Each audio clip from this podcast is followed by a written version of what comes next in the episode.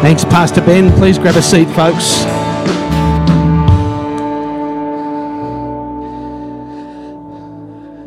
Wonderful.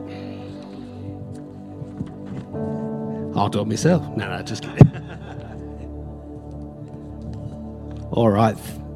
Isn't it good to gather around the Word? As Pastor Ben just said, we're in the middle of a series at the moment, or we've actually just started. This is message two, uh, called Jesus More Than You Know. And you know, every one of us, through our experience, through our journey, through our understanding, through our perception, we can create a sense of reality around certain facts, around certain people, around certain theologies, around different belief systems. There's a thing called cognitive bias. Now, cognitive bias is where I allow certain things that influence have influenced my journey, the journey that I've been on, uh, maybe the experiences that I've had, to colour the way that I see something that comes up before me now. And I, I can see something in a very different way than, than uh, somebody else here today. We could both look at the same uh, stimulus or the same situation or the same circumstance and see it very, very differently because of cognitive bias. And you know, it's similar when we look at Jesus. Now, when we look at Jesus, sometimes we, many of us have had different journeys. Some of us have been in the church for many years, some have been in the church for maybe a few weeks, some have studied scripture, some maybe haven't. We've read the Bible ourselves, we've done all sorts of things, and, and we come up with these uh, preconceived notions, we come up with these perceptions, we come up with views. Maybe we cherry pick a little bit. So, the, the term cherry picking is when we, we, we take a piece that we like, but maybe we ignore the piece that we don't like. And we've all got favourite scriptures. We've all got favourite stories about Jesus, maybe favourite teachings of Jesus, and probably a few of Jesus' stories and teachings that are a bit harder to reconcile. And so it's very easy that we can actually start developing this view of Jesus and this view of Jesus' teaching that is not actually correct, that is not actually the whole story or the whole picture. And even worse, we can then start presenting that as though it's reality, inadvertently. You know, that we, we come up with something that is a perception on our part, but it's not necessarily the whole story. And, you know, in an act of incredible mercy, God gave us four different gospels, uh, each telling the story of Jesus the story of Jesus' life, his ministry, his teachings, his actions, his death, his resurrection. And those four gospels have very different focuses, very different emphases. They, they talk about different aspects of Jesus' life, they talk about different teachings, and they have a very different focus. They were each written by a particular author at a particular time for a particular purpose. Now, sometimes uh, over the years, people have looked at the four Gospels, and, and if, if you read the Gospels trying to, to try and discover some sort of fault, and, and, you, and people have put them together and said, well, these, these four stories aren't exactly the same, so therefore one must be wrong and one must be right. But when you understand that the four stories were actually given with very different purposes, very different reasons. And as John says at the end of his gospel, that if all the things that Jesus said and did could be written down, not even the whole world could fill the, the, the books that would be written about him. So there was so much about Jesus' life that probably is not recorded in the four gospels. But there are certain aspects of Jesus that are recorded in all four of those gospels to give us certain perspectives and understandings. And together we get a full picture of who Jesus was. The danger of not really looking at this whole picture is that we can eventually create a Jesus of our own making.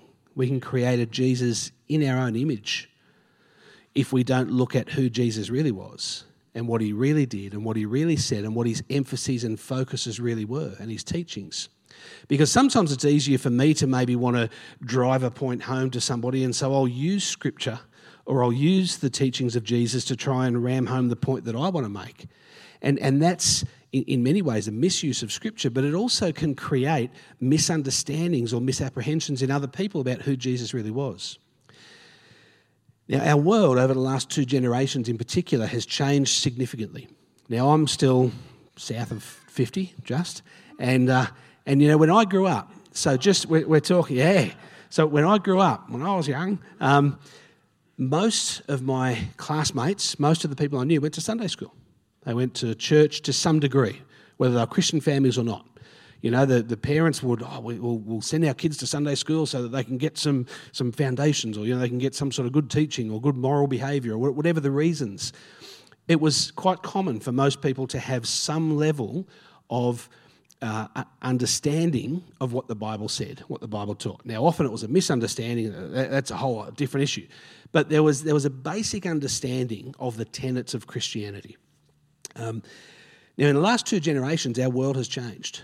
Um, personally, I don't like the concept that people talk about of us being a Christian country. We're not a Christian country, never have been. Um, our, our, foundation wasn't Christian. Um, it, that, that's, an, again, another conversation for another day. Um, and so sometimes we get this misunderstanding of, oh, if we just go back to the tenets of the Bible, then the country would be good.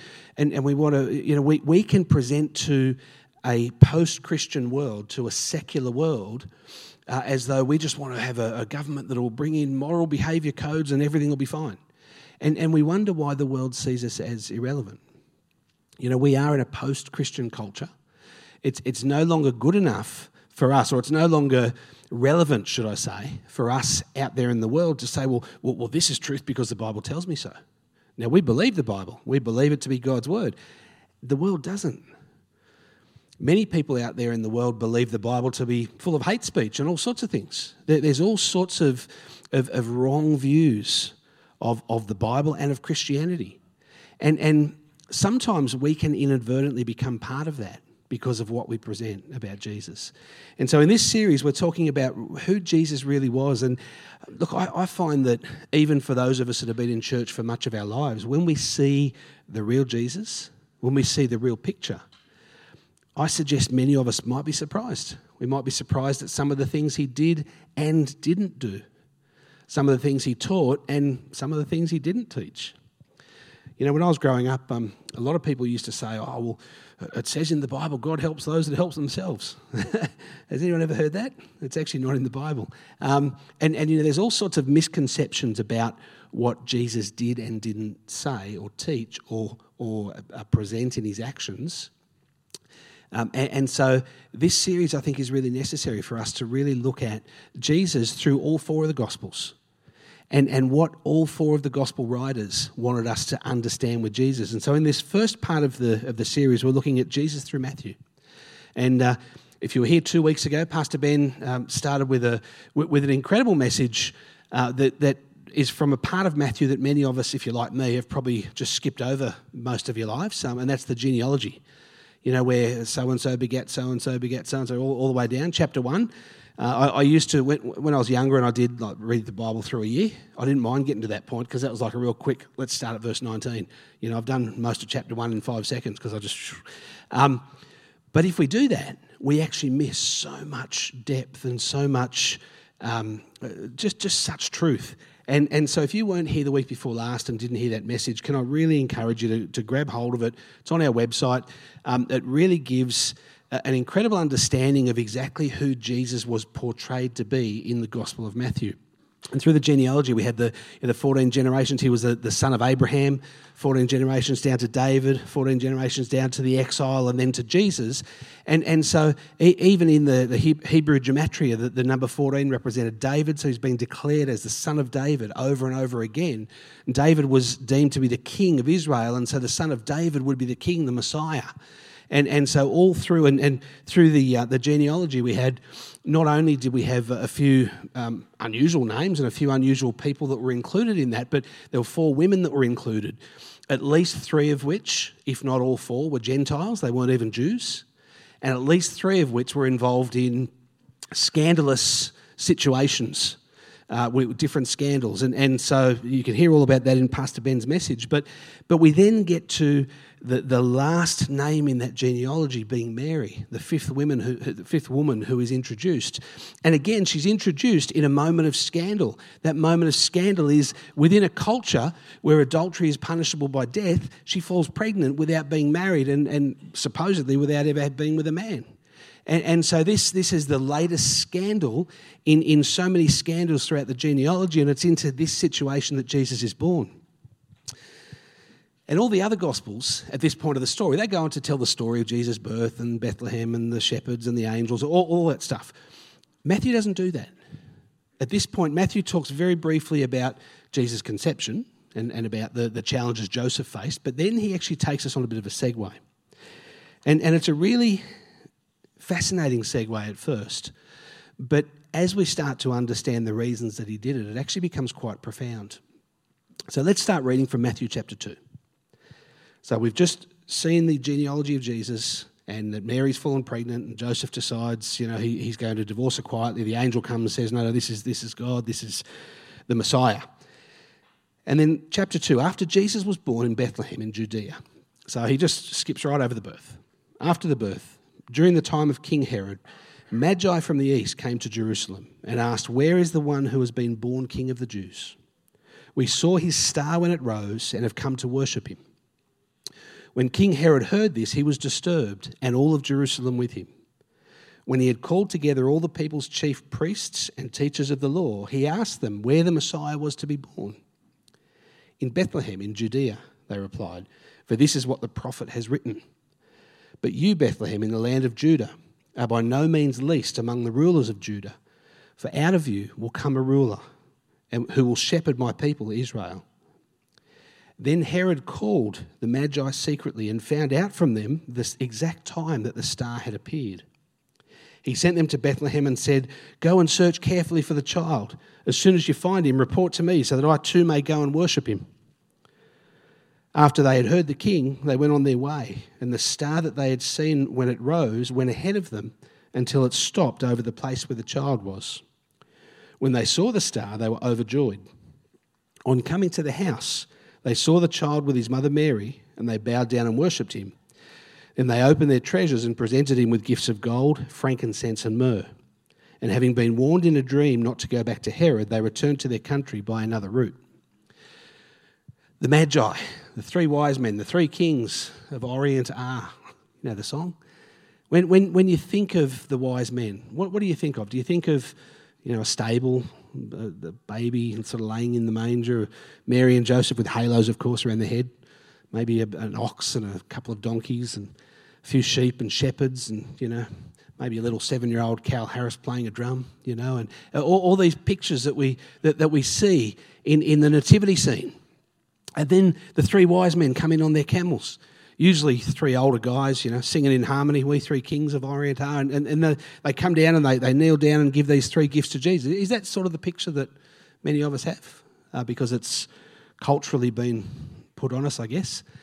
Um, a few interesting things. So, first of all, Matthew's the only gospel that talks about the Magi, and Matthew's the only gospel that brings this point out. The other gospels focus on the other aspects of the birth story, but not the Magi.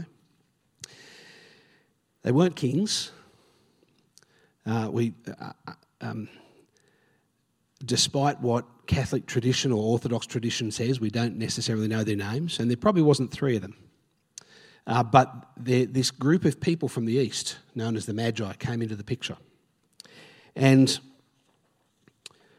that's probably about the only part of the story that is anything really like the nativity scene that you're probably picturing. Um, that's again another conversation for another day. But if, if you want to go to, to one of the verses there, it says when they approached the house, not the stable. But anyway, so the, the, the Magi came into this picture where Jesus was there and, and they knelt down and they worshipped.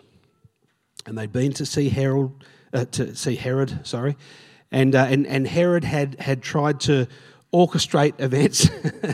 um, Herod had tried to orchestrate events in a certain way. But God then warned the Magi and they went another way home. But let's just spend a couple of minutes focusing on who were the Magi. Have you ever wondered? You've probably heard different messages and all sorts of different things about them. Let's just look very briefly historically at, at who the Magi were, because they were a particular group of people, and they first come into the story back in the book of Daniel. So many hundreds of years, probably 700 or so years prior to Jesus. Uh, and so we'll just share briefly from Daniel chapter 2. Says, In the second year of his reign, Nebuchadnezzar had dreams. So this is in the, the uh, nation of Babylon. And Nebuchadnezzar was the king of Babylon. And they had just actually taken the people of Israel into captivity. So when we looked at the genealogy of Jesus, you had the genealogy from Abraham to David, from David to the exile. So what we're reading now is at that point of the exile. He went exiled to Babylon. King Nebuchadnezzar, who was the king of Babylon, had a dream. his mind was and, troubled and he could not sleep. So the king summoned the magicians, the magi, the enchanters, the sorcerers, and the astrologers to tell him what he had dreamed. When they came in and stood before the king, he said to them, I've had a dream that troubles me and I want to know what it means. I won't go through the whole story, but the Magi came to him and said, Well, tell us the dream and we'll tell you what it means. And he said, No, no, no, no. If you're really um, magicians, if you're really sorcerers, you tell me the dream and what it means. And none of them could do it, of course, and he was about to put them all to death when Daniel came forward and told him the dream. See, Daniel was actually numbered among one of the Magi. So he was one of the advisors to the king in Babylon. There was a group of people in Babylon, and they were known as magicians, sorcerers, astrologers. They, they were taught all of the different arts, all of the different, uh, what's referred to as heavenly sciences, and, and they were advisors to the king. Now, in, in a similar way, in most nations, so for example, back in Exodus, when Moses comes before Pharaoh, Pharaoh has a similar class of priestly types who also can do all sorts of signs and wonders. When Moses is performing miracles, they can do the same to a point. Um, the Canaanites had their own priests and priestesses, and there was always a priestly class in, in every nation. Actually, um, a few days ago, Julia was watching uh, um, a cartoon El Dorado. Even they had like the same sort of priests that were that were performing all sorts of signs and wonders. Um, and, and most nations around the time had this class. Even the Jews had this class of priests known as the Levites, descendants of Aaron and and they their role was a priestly role. And so the Magi weren't exactly the same as the Levites, but they were, I guess, a similar type of concept in other nations, in what, what we would call pagan nations of the time. And so when the Babylonian Empire was overthrown in 539 BC, they were taken over by a new empire called the Medes and the Persians.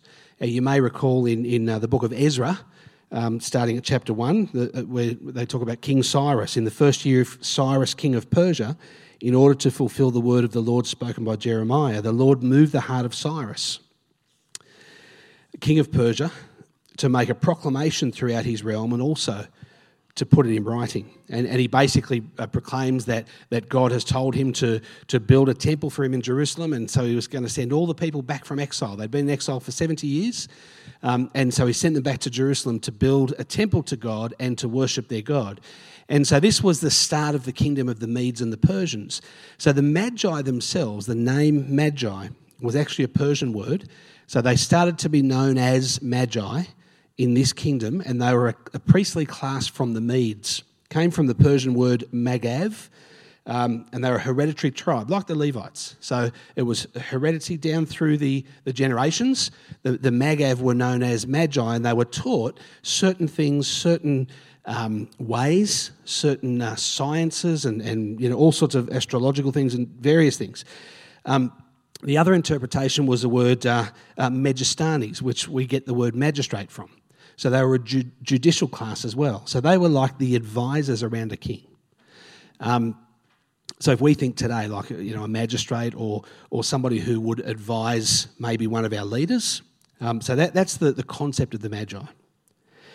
Now, they were into astrology, they were into Zoroastrianism, other pagan worship practices, all sorts of different things, things that, that, that we would consider not right, things that the Jews would consider not right. They had different um, systems of worship of different gods, uh, all of which, right throughout the Old Testament, God had said, This is not on, this is not for my people, you are not called to do these things. So, um, just, just a disclaimer for the story today, you know, because I'm, I'm going to talk about a few things in a moment. God's not actually saying that things like astrology are good, but it's amazing at the same time what eventuates in this story. So, just just disclaimer for those watching at home: um, don't try this at home. Uh, this is um, this is more an example of how God used certain people rather than God saying, therefore, this is the way you should go. So, just to be clear.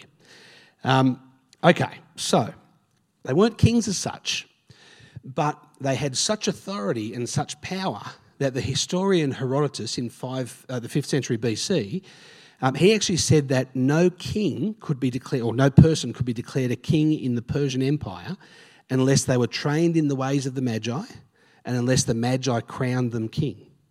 So they weren't kings, but they were kingmakers. So you had this group of very powerful men who gathered around the kings. And, and so by this time, the, the, uh, uh, the um, Medes and the Persians had been overthrown by the, by the Greeks. So you, you probably saw the movie 300, uh, the Persian Wars. The Greeks beat the Persians. Uh, spoiler. Uh, and then from there, one of Alexander's uh, generals founded the Seleucid Empire, and then the Parthians took over in 139 BC. So by the time that the Magi came at Jesus' time, they were actually Parthian kingmakers. So they'd gone through three different uh, dynasties or three different kingdoms, and, um, and so they were uh, Eastern kingmaking astrologers, pagan worshipping um, uh, agents of, of a different kingdom. Now, um, Magi were fairly well known throughout the Eastern world as well. We, we uh, are introduced to two of them in the book of Acts. So, Acts chapter 8 uh, is um, starting at verse 9. We won't read the whole thing, but if you're writing notes, Acts 8, 9 to 13, we're, we're introduced to a guy named Simon the Magus or Simon the Sorcerer. It's sometimes uh, uh interpreted to be or sometimes um, translated to be. And then in Acts 13, there's another one, uh, Elymas who was also a sorcerer, who tried to turn the proconsul, the, the Roman proconsul, against what Paul and Barnabas were preaching. So these were two magi. Uh, now, in Simon the sorcerer's case, he would go around doing all sorts of tricks and magic tricks and, and, uh, and performing miracles, performing signs and wonders, and, and people considered him to be uh, essentially one of the gods. And so um, this was a fairly, fairly well known concept throughout the, the Near East uh, in, the, in the time of Jesus. So back to Matthew. So now we understand a little bit about what the Magi were. So we have this group of people, not three of them, there was probably several, maybe many, and they probably had uh, an entourage of up to 100 people with them, with all their servants and the people that, that brought all the, all the uh, equipment and their security. And because this, was, this, this was quite a, um, an important political thing that was happening as well as a theological thing.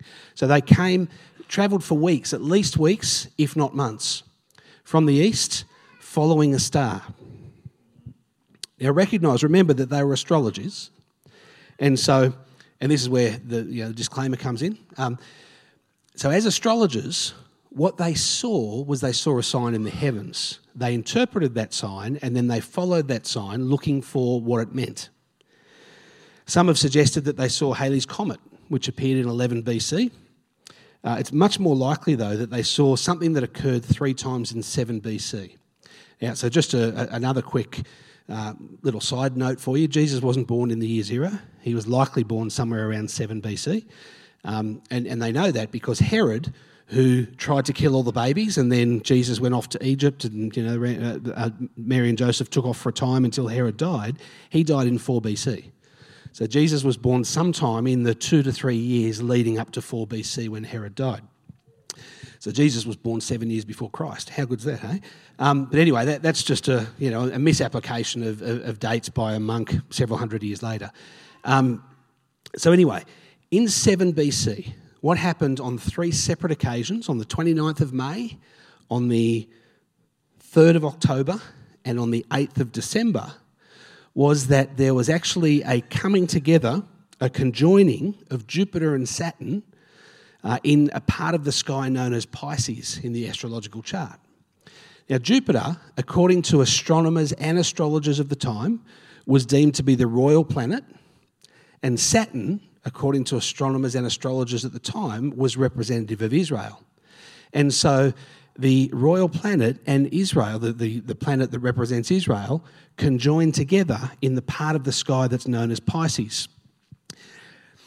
So, in, uh, uh, once again, both astronomically and astrologically at the time, um, the, the section of the sky known as Pisces was deemed to be the section of the sky where the sun ends its old journey and begins its new journey. So, here you have a group of men who have spent their whole lives studying the stars, who see this sign come up in the, in the, in the sky where what they know as the kingly planet or the royal planet and the planet that represents Israel get together in the part of the sky where the sun's about to begin its new journey. And so they follow this. What's this? Who, who, who is the one that is going to be born? um, they recognized that this represented that there was a king of the Jews. There was a king that would be born in this part of the world. Now, in all likelihood, they started travelling on the 29th of May when they first saw that sign. And in all likelihood, when they were in Bethlehem, and it says in the narrative that they saw the star once again, that that would have been the 3rd of October or the 8th of December where it reappeared. Um, and so, if this is the case, so we've got this situation where a group of astrologers, a group of what we would say pagans who don't know the truth, who are you know following the wrong gods, all that sort of stuff. That you know, a group of them, the outsiders, they come all the way to Jerusalem and they say to Herod, Where is the one that's king of the Jews? Now, as Pastor Ben told us two weeks ago, King Herod wasn't even fully Jewish, he was part Edomite. And because he didn't have the right lineage to be called the king of the Jews, he was declared king of the Jews by Rome in 40 BC, by Antony, followed by Octavian, when Octavian um, deposed Antony. And so he was deemed to be king of the Jews by Rome, and he then took over Israel by force, and, and he, he um, uh, basically was a dictator. So he was a dictator. He was in this place where he called himself, he referred to himself as King of the Jews. Interestingly, there's only two parts of Matthew that refer to that term King of the Jews. One is then when they're talking about Herod and the Magi come and say, Who's the King of the Jews? And then when Jesus is crucified. So Matthew makes this point about King of the Jews at his birth and at his death.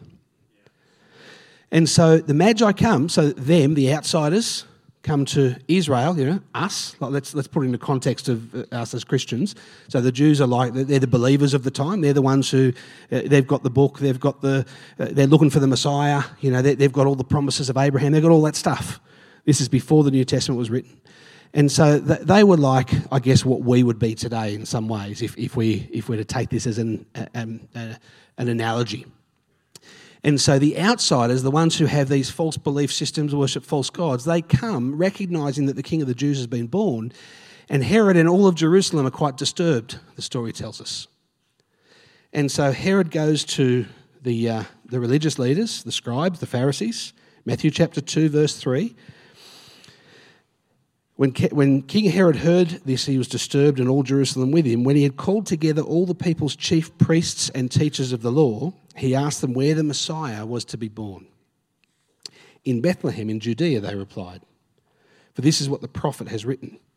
But you, Bethlehem, in the land of Judah, are by no means least among the rulers of Judah. For out of you will come a ruler who will shepherd my people Israel.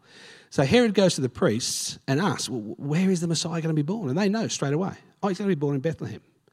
And, and they can quote the scripture, they, they have the knowledge, they have the understanding. They recognize, they've, been, they've spent their life researching the scriptures to look for the Messiah. So, what would you do if you were a religious leader and, and you all your life you'd known that the Messiah is going to be born in Bethlehem? this bunch of astrologers comes in with, you know, with this massive big political thing, who are known as the kingmakers of the Near East, coming and saying, Where is the king of the Jews? Do you reckon you'd go and check it out? You reckon that would pique your interest enough to say, I've got to get to Bethlehem and see what's going on? But you know what? The religious leaders, the scribes, the Pharisees, the people, having that knowledge, knowing that, that the Messiah was to be born in Bethlehem, and having this massive entourage of kingmakers coming from another nation asking where they can find this king, they did nothing. The only ones that went to Bethlehem to seek Jesus were the Magi, were the astrologers, were the, the, the pagans, you know, them, the ones that are outside. And then, even more incredibly, at the end of the story, God then appears to them, you know, the outsiders, those astrologers, in a dream. And he directs their steps and he says, No, no, don't go back to Jerusalem, don't go back to Herod, don't go back to the, the Jews, because they have nefarious motives. They want to kill the Messiah. So, in, in a sense, God sided with the outsiders and directed their steps away from Jerusalem. All of the promises of the Old Testament are about Jerusalem, about Zion. If you actually start looking at, they were fulfilled in Jesus, not in the city. And, and Jesus' life, he became the fulfillment of the promise that is about Zion. And this is why um, I know we've talked before, Pastor Ben and others have talked about, you know, that some people get, get all caught up about the, the city of Jerusalem. Now, I reckon the city of Jerusalem's awesome. I'd love to go there one day. But what God's talking about is not about the city, it's about Jesus. Jesus is the fulfillment. And, and he, he doesn't have to rely on a certain um, city or a certain place to fulfill the promises of God because the, the promises of God are in him. Now, remember too that when Matthew's writing this gospel, so he's writing it many years later, probably, I think, 50 odd years later, give or take, um, he's writing at a time in history when a lot of Gentiles are coming into the church, a lot of Jews are still rejecting Jesus. Um, Peter's already had his vision, you know, where the, the God let down the, the, the, blanket from heaven and, and said to him, Eat all foods. And basically, God was saying to Peter, Now go to the Gentiles. So God had clearly said by this time, Go to the Gentiles. Everybody knew that the gospel was for all people. But many years earlier, when the events were taking place, no one knew that. Everybody thought that this was just about the Jews. The Jews were God's people not the other nations, not the other ethnic groups, not the other cultures, not the other religions. It was us. And, and sometimes we can have the same mindset as Christians it's us and them. And, and we think that God's promises are all for us because we're part of the church, and, and them out there will we almost gleefully say, Well, God's going to send them to hell because they're sinners.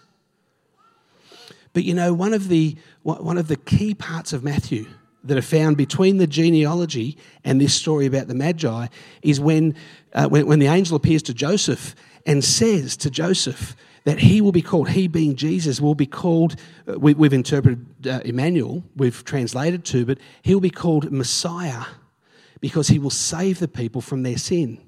You see, whether you're Jew or Gentile, whether you're in or out, whether you believe or don't believe, we're all sinners. All have sinned and all need a Messiah. And sometimes we can think in terms of, well, well it's not us that needs to be saved, it's them. And, and this is the way the Jews felt. And the Jews felt that they somehow had a special relationship with God, and it was because they were Jewish. But Jesus was just coming to, to lay a whole lot of those misconceptions to rest. And, and you know, that thing in, in uh, Matthew chapter 1, it, it, was a Hebrew play on words. He will be called Messiah because he will, he, he will um, the people. He will save the people from their sins. See, the people were looking for a savior from the oppressor. They were looking for a savior from Rome, a savior from the people that, that, that are stopping us from being all that we should be. But Jesus said all were oppressed the Jews and the Gentiles. Jesus came to be king for all the Jews and the Gentiles, no matter what the cultural background, no matter what the, the, the um, ethnic group, he is king for all.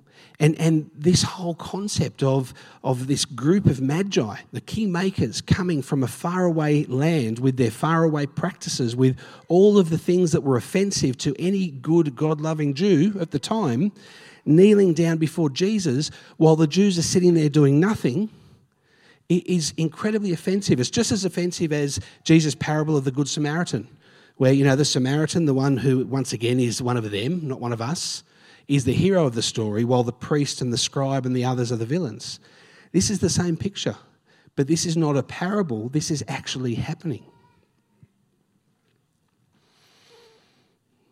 This is why Paul said in Galatians 3 and verse 26 So in Christ Jesus, you're all children of God through faith. For all of you who were baptized into Christ have clothed yourselves with Christ. There is neither Jew nor Gentile. There is neither slave nor free, neither male nor female, for you are all one in Christ Jesus. If you belong to Christ, then you are Abraham's seed and heirs according to the promise. They're not heirs because they're Jews, they're heirs according to the promise. Jesus is Lord for Jew and Gentile, He's Lord for male and female, He's, he's Lord of everybody every other category we love putting people into. He's king for all. And by the time Matthew wrote this, the church largely knew that, and the church was largely filled with Gentiles. But at the time it was happening, no one knew it. But it was always the plan. It was always the plan. This is why the Magi were the first ones to come and worship and, and, and recognize Jesus as Lord. All through the Gospels, we see it's so often the Gentiles that recognize him as Lord. This is why Jesus was able to heal the centurion's servant in Matthew chapter 8. The Roman centurion who was part of a system that was actually uh, creating bondage for the people of Israel, but Jesus came and healed. This is why he healed the Canaanite woman's, uh, or delivered, I should say, the Canaanite woman's child when she came and asked him. This is why he could uh, not only release the Gadarene demoniac, the guy that had the demons and was living in the tombs, but then commission him straight away to be an evangelist long before the apostles ever evangelized. This is why Jesus could go and sit at, with the woman at the well, the Samaritan woman, who, once again, was a woman who was involved in all sorts of scandalous behavior and say to her, if you knew who it was that was speaking to you, you would ask him for living water and he would give it to you. So, in context of today, he would say, if, if you asked me, I would save you. I would be your God. And then go and spend two days in her town, in their homes, by implication, eating their food, defiling himself, if you ask any good Jew, to bring the gospel, and many of them were saved long before many Jews heard the gospel. You see, it was always about all. It wasn't about the Jews, it was about all. As a matter of fact, hundreds of years earlier, Isaiah prophesied in Isaiah chapter 60. Now, this, as you listen to this prophecy, think of the picture of the Magi. This, this could actually be telling the story of what happens in Matthew 2. The prophecy is so specific. He says this Arise, shine, for your light has come, and the glory of the Lord rises upon you. See, darkness covers the earth, and thick darkness is over the peoples, but the Lord rises upon you, and his glory appears over you. Nations will come to your light, and kings to the brightness of your dawn. Lift up your eyes and look around you. All assemble and come to you. Your sons come from afar, your daughters are carried on the hip. Then you will look and be radiant, your heart will throb and swell with joy. The wealth on the seas will be brought to you. To you, the riches of the nations will come. Herds of camels will cover your land, young camels of Midian and Ephah, and all from Sheba will come, bearing gold and incense and proclaiming the praise of the Lord. That's exactly what Matthew talks about in Matthew chapter 2. The very prophecy of Isaiah is being fulfilled while the Jews do nothing about it. And the ones who are worshipping are them, you know, the outsiders. The, the, let's, let's put in our terminology, the non Christians. Because the truth is, whether you're a believer or a non believer, Jesus came for you. No matter what your ethnic background, no matter what your culture, no matter what your religious beliefs, no matter what your background is, where you've come from, what you've done, what you haven't done, what's been done to you, Jesus came for you. This is the Jesus that said, Come, all you who are weary and heavy laden, and I will give you rest. He didn't say, Come if you're from the right tribe, or come if you're from the right background, or the right gender, or the right beliefs, or the right sexual preference, or the right whatever. He said, Come, all you who are weary and heavy laden, and I will give you rest. Because you see, he was always king for all. We sometimes get the picture that he was king for the Jews and then king for the Gentiles.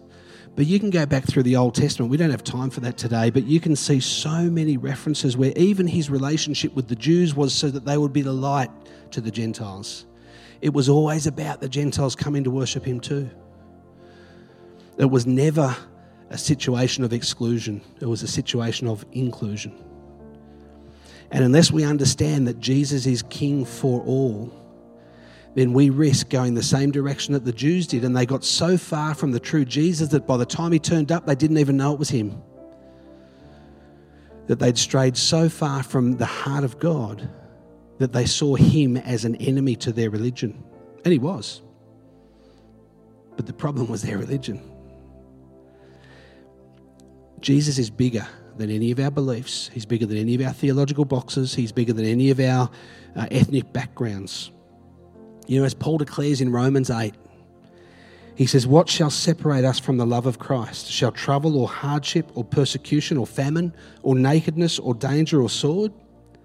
For I am convinced that neither death nor life, neither angels nor demons, neither the present nor the future, nor any powers, neither height nor depth, nor anything else in all creation will be able to separate us from the love of God that is in Christ Jesus our Lord.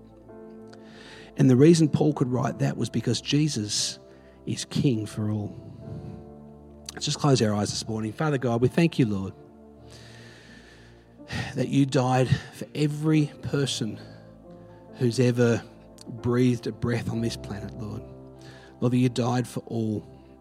all nations, all ethnicities, all belief systems, all genders, all everything, Lord. There is no person who has ever lived who is outside your plan. Lord, we thank you that you are the God who, who led the Magi, who led the astrologers, the, the, the, the people who really had no right to come and worship you in, in our own system, Lord, the system that we create. But you led them to you and they worshipped you and you led them, you guided their paths. And Lord, no matter what we've been through, no matter what our story is, no matter what our background is, Lord, you can guide us too. Lord, you want to call us. You want to call us to you. You want to call us to that place where we can have an encounter with you as well. Because that's what it's all about. And Lord, I pray this day that you would work in each of our hearts, Lord, that we would recognize that you are King for all. Lord, that every one of us has the right to be called your children. Because to all who believe, you're given the right to receive. And Lord, I pray that you'll do work in each of our heart, Lord, that we would know that you're reaching out for us, Lord, that you're calling us. Not to come into a religion, not to come into a, a, a system of anything like that, but just to come into relationship with you. Lord, that you want to restore to us the purpose for which we were created, and that's relationship with the God of the universe. And Lord, even those of us who maybe consider ourselves on the inside, Lord, those that have been part of a church for many, many years, Lord, I pray that you would call our hearts back to you as well. Lord, because so often our hearts can still be far from you.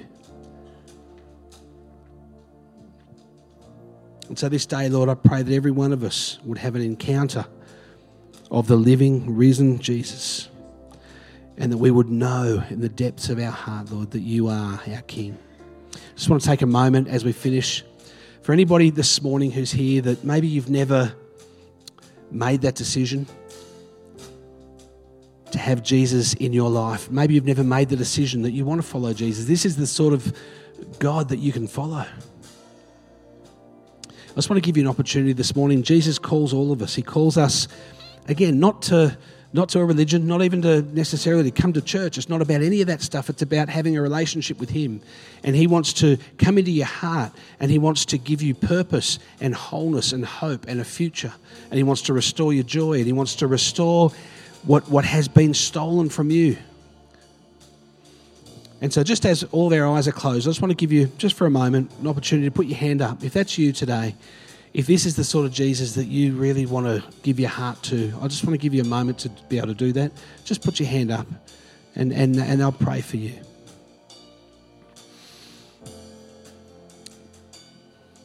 I'll just pray for my sister down the back, Lord God. Lord, just put a hand up, Father. She just wants to she wants to, to know you. She wants to serve you and follow you, Lord. And Lord, I thank you that you are the King in my sister's life, Lord. You're the King in all of our lives. And I pray that your Holy Spirit would fill her afresh, Lord. Lord, that you would, you would show her what it is for you to be King in her life. Lord, I pray that you would wash away all the stuff, all the impurities that have come across her in, in life, Lord, for whatever reason, through whatever source. And Lord, that she would begin a new walk with you from this day forth in Jesus' name. Amen.